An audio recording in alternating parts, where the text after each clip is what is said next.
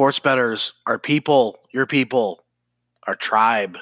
Hey, we all get it, man. We all, we're all together as sports bettors, and we're coming together here at the Sports Betting Channel to talk today about, real quick, the state of the union is is in with online online sports books, where they are now, where they're headed, because this is a big, big year. We're wrapping up two thousand eighteen. We're earlier in May twenty eighteen. Um, PASPA was the was was uh, turned over, and the federal government can now um, get past that, and the individual states can incorporate their own sports betting laws, which New Jersey's out of the gate and already the first one after Nevada to take to take charge and jump in pretty much full bore there. And, and things are only going to continue to happen at a rapid, rapid pace.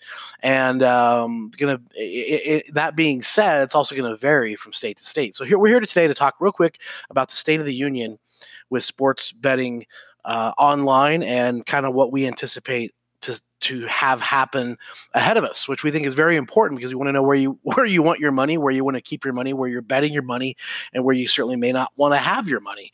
Uh, as of right now, we feel that definitely the top offline or uh, off offshore sports books, such as a um, uh, a Bookmaker, uh, my bookie dot a g, a Bovada, uh, even a Five Dimes, people that have been around for years and years are going to evolve and know this is coming. But you certainly have uh, DraftKings Sportsbook, you have FanDuel Sportsbook, you have William Hill Sportsbook, you have Caesars, you have M G M, the U S-based companies that are coming. They're they're positioning themselves, and they're they're plotting themselves for when the laws and things do change gradually in eight, in nineteen, twenty, and twenty-one going forward. So we feel like to continue to hold position, certainly because of the legalities and logistics with your offshore sports books, again, like the my bookie dot a g, like the Bovada, like the uh, bet online dot a g, like Bookmaker. If you have any questions, let us know on uh, which book you're at. We'll tell you sort of if it ranks out as an A, B, C, D, E, or or whatnot, um, to hold that position and continue to continue, continue going forward. But I think you're going to see a graduation and a change into the two thousand nineteen year, certainly during the fall, during football season. Um, you'll have a lot more things going on at that point in time as, as laws change, as as uh, the uh, the administrative things get worked out, and um, you'll start to see probably even a bigger acceleration in two thousand twenty is what I'm anticipating.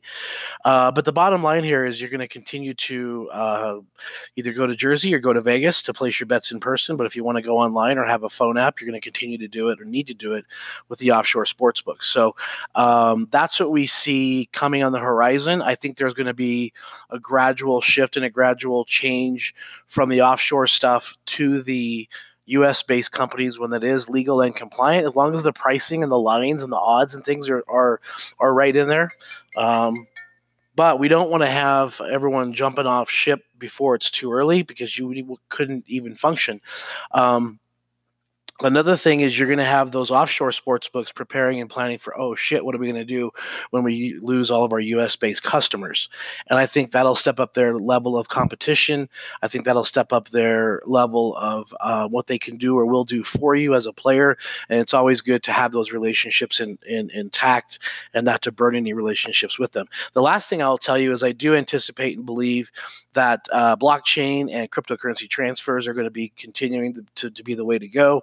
Um, the banks are realizing that they no longer have the the ability to put as many roadblocks in play, and I think that's going to free up and make it a lot easier. You can al- already tell some of these sports books uh, are allowing people the ability to cash out, literally, just like you would at a casino, where that's always been the nightmare for sports books is, hey, I won a bunch of money. It took me it took me a long time to get the money in because it was a pain in the neck. I won a couple bucks, and now I want to pull it back out, and they're taking three and four weeks to deliver my money and charging me forty dollars for a FedEx to get my profits to me. Those things are going to change. So we're on it. We're ahead of it. If you have questions, we'd love to hear from you. You can call us at three oh two, eight five eight, oh seven three three, or you can stop by our website, sports bet funding dot com. And sports bet funding dot com connects sports bettors with sports books.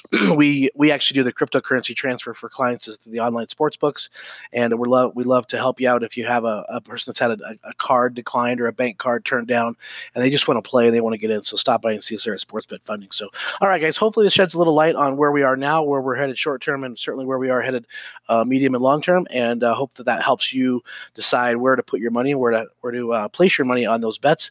Hopefully you're going to make a ton.